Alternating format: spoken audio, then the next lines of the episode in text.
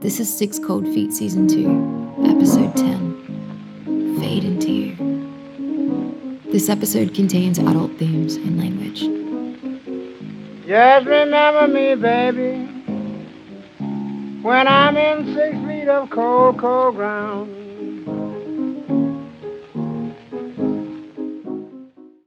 Back in the 90s when I was at uni, you were such an inspiration to me and my friends. And I think we really need somebody like you back in the music community now. There's nobody that I mean, Juliet like. Knives That changed we all queer music in Australia forever. by a, I an just artist hope you're named okay. uh, Juliet And Knives. and listened to Juliet Knives when I was in high school. Today's political climate, with all the stuff that's going on, you really, really need it. Love you, Juliet. How do I look? Like you're ready for the red carpet. How about me? I mean, you'd look amazing in a potato sack, so technically I think any adornments or accoutrements are wildly superfluous. Oh, fuck off. I'm a gigantic whale. I'm the Cloverfield monster in an evening gown. You look amazing! Nine months is bullshit. You know that? Why are we still incubating life forms in utero anyway?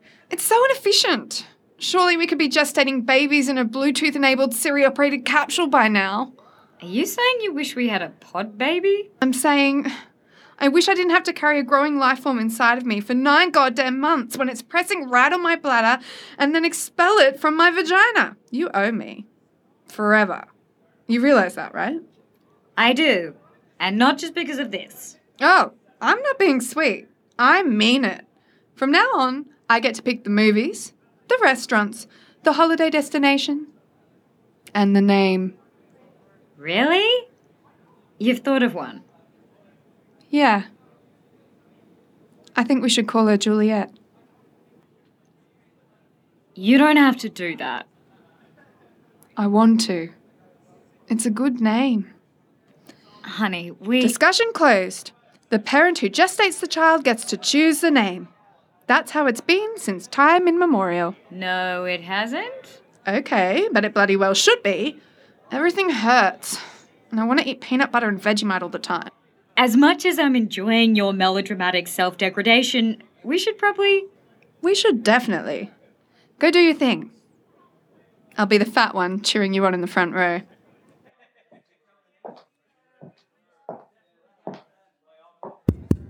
Hello everyone! Welcome! I'm tremendously excited to introduce a very special guest, the author of Juliet Knives Deep Cuts, Athena Ferguson. Hi, everyone. Wow, what a crowd. I'm so excited you're all here, and I'm tremendously excited to be sharing this story with you. In a somewhat unconventional approach for a writer, I'm going to begin by showing you an image. If you can't see it in the back, this is a Juliet Knives tattoo, acquired at the age of 19. They say that a picture is worth a thousand words, which makes me wonder what the fuck I'm doing in this job. Maybe I should have been a photographer. If you'll forgive me for pulling out one more cliche, they say that it's never wise to meet your heroes. And in years of interviewing, I've unfortunately found that to be frequently true. I've interviewed actors, musicians, politicians who I once admired who turned out to be two faced, sleazy, or downright lecherous. So, as you can imagine, I was somewhat nervous about meeting Juliet for the first time. The story of her life was this palimpsest of mythology, rumours, and half truths. And I'm not gonna lie, she shattered the rosy image I had of her, left shards scattered all over the floor. But once the myth was broken, once the exterior was exposed, the person I found underneath was vulnerable, flawed, damaged, and somehow that vulnerability made her all the more beautiful. What I've attempted to put together here is a history of a woman who served as an inspiration to so many.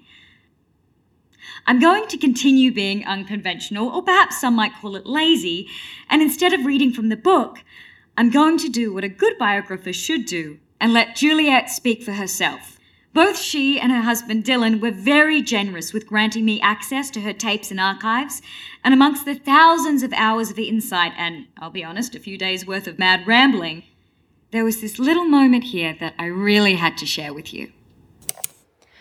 There needs to be a word for this specific feeling of transcendence that hits you when you're immersed in creating music.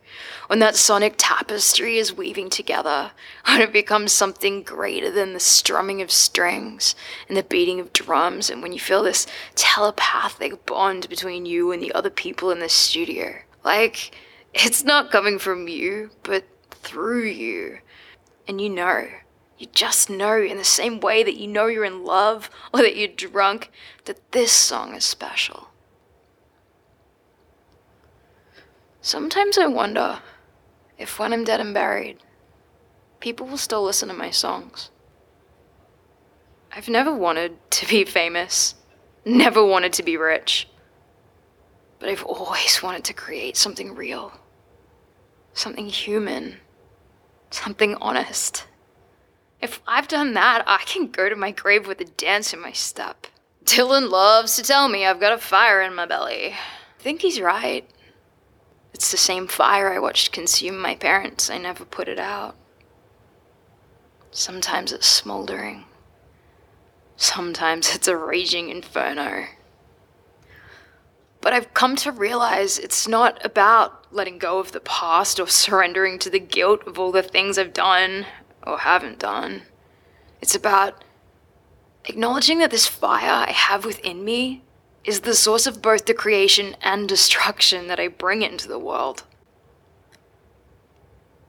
Some nights I see my parents' eyes staring at me through the flickering flames I left them in. Eyes that had always regarded me with hatred or disappointment or other feelings. I wouldn't be so gauche as to employ the image of the phoenix rising from the ashes, because I wasn't reborn in that fire. I merely burned away the parts of myself I no longer needed, and became the person I was always meant to be. Juliet Knives. And I know I can never forgive myself for all the things I've done. I can never erase them, never atone for them. But I can keep creating beautiful things. And maybe try and incrementally tip the scales of the universe towards good with each little collection of chords and choruses.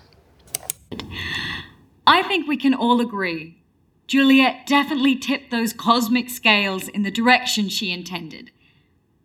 As you may have heard, her husband Dylan, who has been an enormous help with this whole process, has agreed to let all the proceeds of her incredible posthumous album Confessions, the upcoming tribute to her, and all the merch go directly to the Vulture Street Women's Shelter, where Juliet once worked.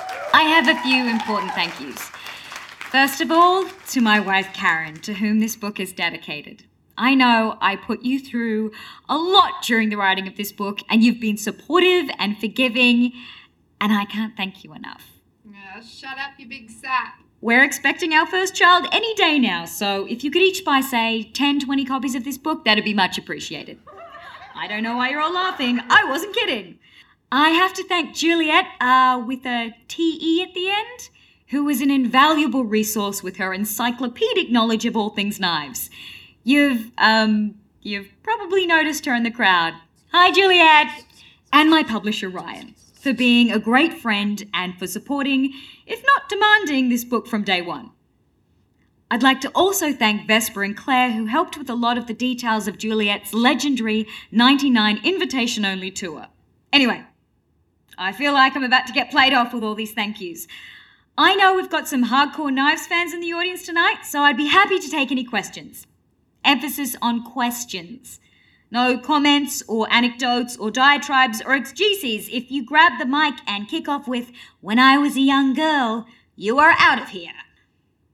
Okay, I think there's a question at the back there. Yes. Hi, hello. Hi, Athena. I'm Lloyd Greenwood from The Bastion. My former employer. Hey, great to meet you. Is Tyrone still stinking up the place with his goddamn clove cigarettes? Tyrone died last year of lung cancer.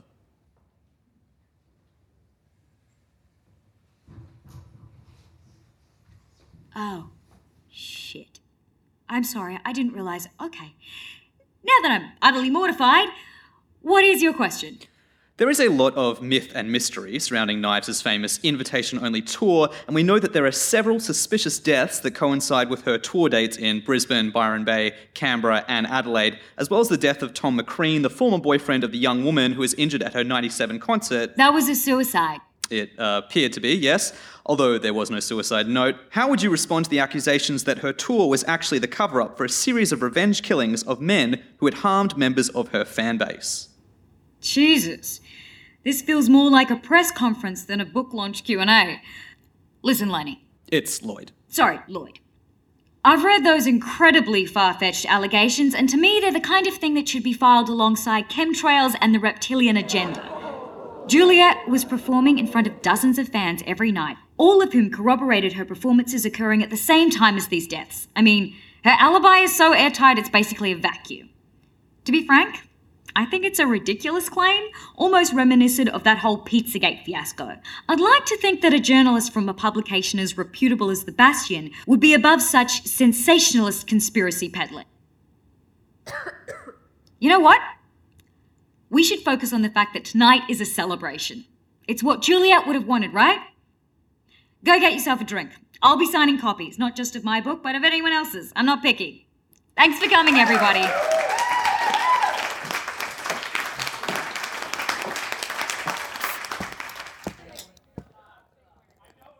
Athena, Athena, could we just. Oh, hi. My apologies if I was somewhat blunt to you back there. I've just had a few people throwing that conspiracy theory thing at me this week, and it's all been a bit much. Had to jump off Twitter for a while. So, I have some documents I'd love you to look over. I have an eyewitness who says they saw a red headed woman entering Tom's house the night he supposedly killed himself. How does that connect to Juliet? She never had red hair. She could have been wearing a wig. Listen, I can hear how much you want this story to work. Believe me, I've been there. But you're wasting your time. You've been spending too much time on Reddit. There's no story here. What about her references to Diana, hunter of bus drivers, the Mexican vigilante, who killed two alleged rapists in an effort to deter future sexual assault by. What does that have to do with Juliet? Well, a few years ago, she wrote a string of posts where she talked about how amazing this woman was, what an inspiration, what a hero, etc. Then she quickly deleted all of them. So, how did you. Well, I used the Wayback Machine. Right. That is certainly some solid investigative prowess. But honestly, a lot of people wouldn't disagree with her. Would you Would I what? disagree with her? I. Look. Lloyd, I admire your gumption. You have future Walkley Award winner written all over you, but tonight, I really just want to relax and celebrate. It took a long and serpentine road to get me where I am now. I understand. Would you do me a favor? Would you listen to this tape and tell me if you think it's genuine? It's a copy. I have the original at home. Uh, my contact info is on the card inside. What is it? You'll see. Where did you get this from? Are you really asking a fellow journalist to reveal a source? Look, I've got a really busy schedule for the next couple of weeks with the book promo and emceeing the tribute gigs. I'm hardly going to have time to waste it on. The new album has created a recent surge in interest for Knives memorabilia. Someone broke into Lisette Robinson's house and stole a bunch of Juliet Knives related paraphernalia and sold it on eBay. I bought a box of old, unlabeled tapes for $37.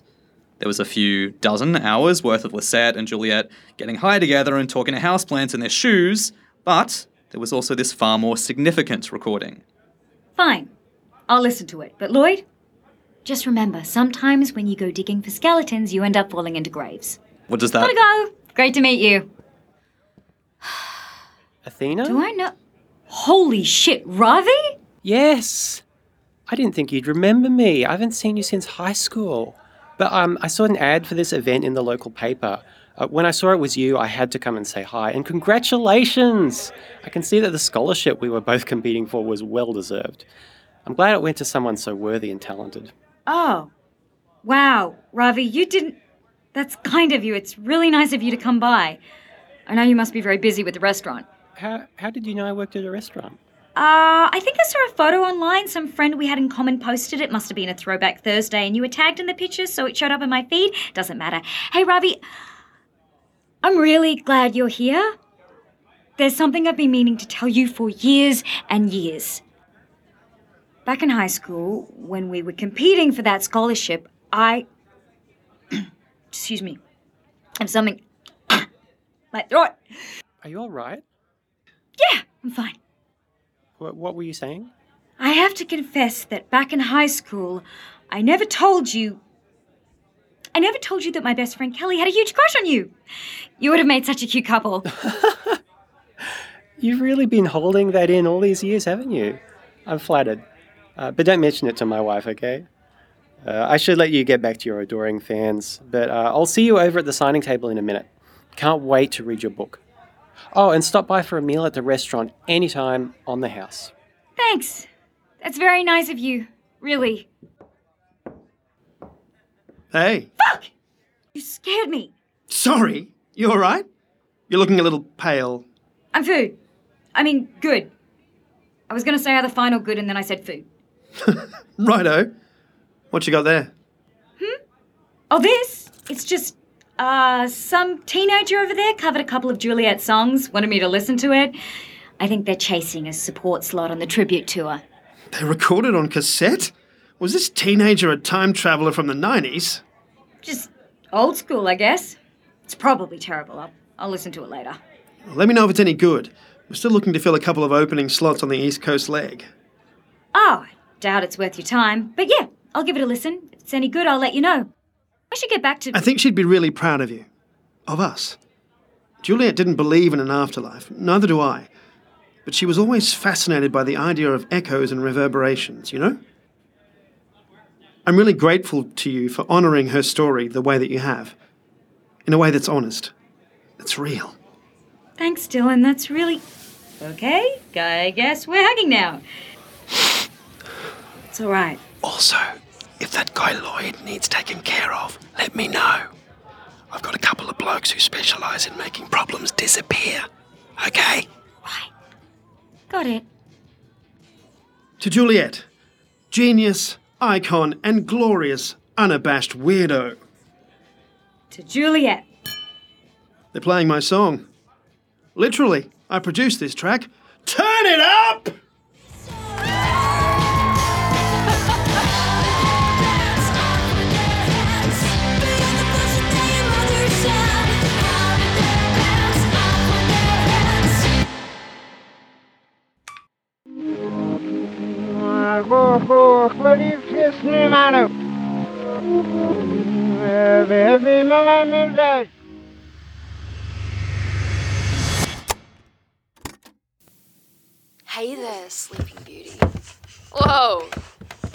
To struggle too much there. You're gonna fall right off that chair, and neither of us wants that to happen. Yet. You know who I am, right? You saw me on stage. There it is. I can see it in your dilating pupils. Okay, so you know me. And I know you. We can skip the introductions. I want to hear one thing from you, and one thing only a confession about what you did to Lizette.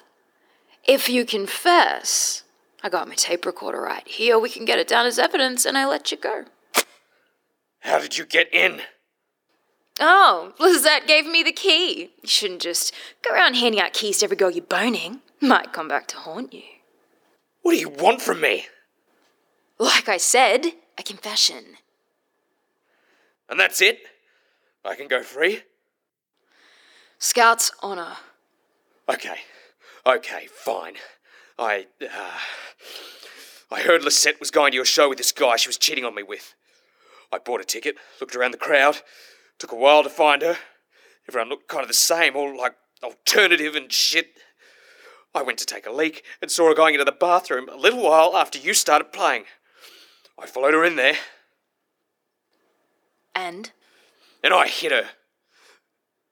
A few times, then threw her against the wall and kicked her. Twice in the ribs, once in the throat. I'm not proud of it. I just got so angry. I lost control. Tommy boy, do you know what I do when I get angry? N- no. I write a fucking song. I don't break someone's spine. I know. I know it was wrong. But you don't know that, do you? Because you never apologized. You never even admitted it. You left her family with the medical bills, which I stepped up for. You're fucking welcome. I can't afford her medical bills. If you can't afford to pay for the damage you caused, maybe don't fucking do it in the first place. You're lucky she's even alive, you know that? Okay, okay. I'm sorry. I'm so, so sorry. Good. So you got what you needed? I did. You know you can't use that in court, right? It's a confession under. What's it called? Distress? Duress? Yes, that one. That's okay. I don't intend to use it in court. Then. Why? I just needed Lizette to hear you say it. No, don't. You promised. You promised. You said Scouts honour. Hate to break it to you, Tom. I was never in the fucking Scouts.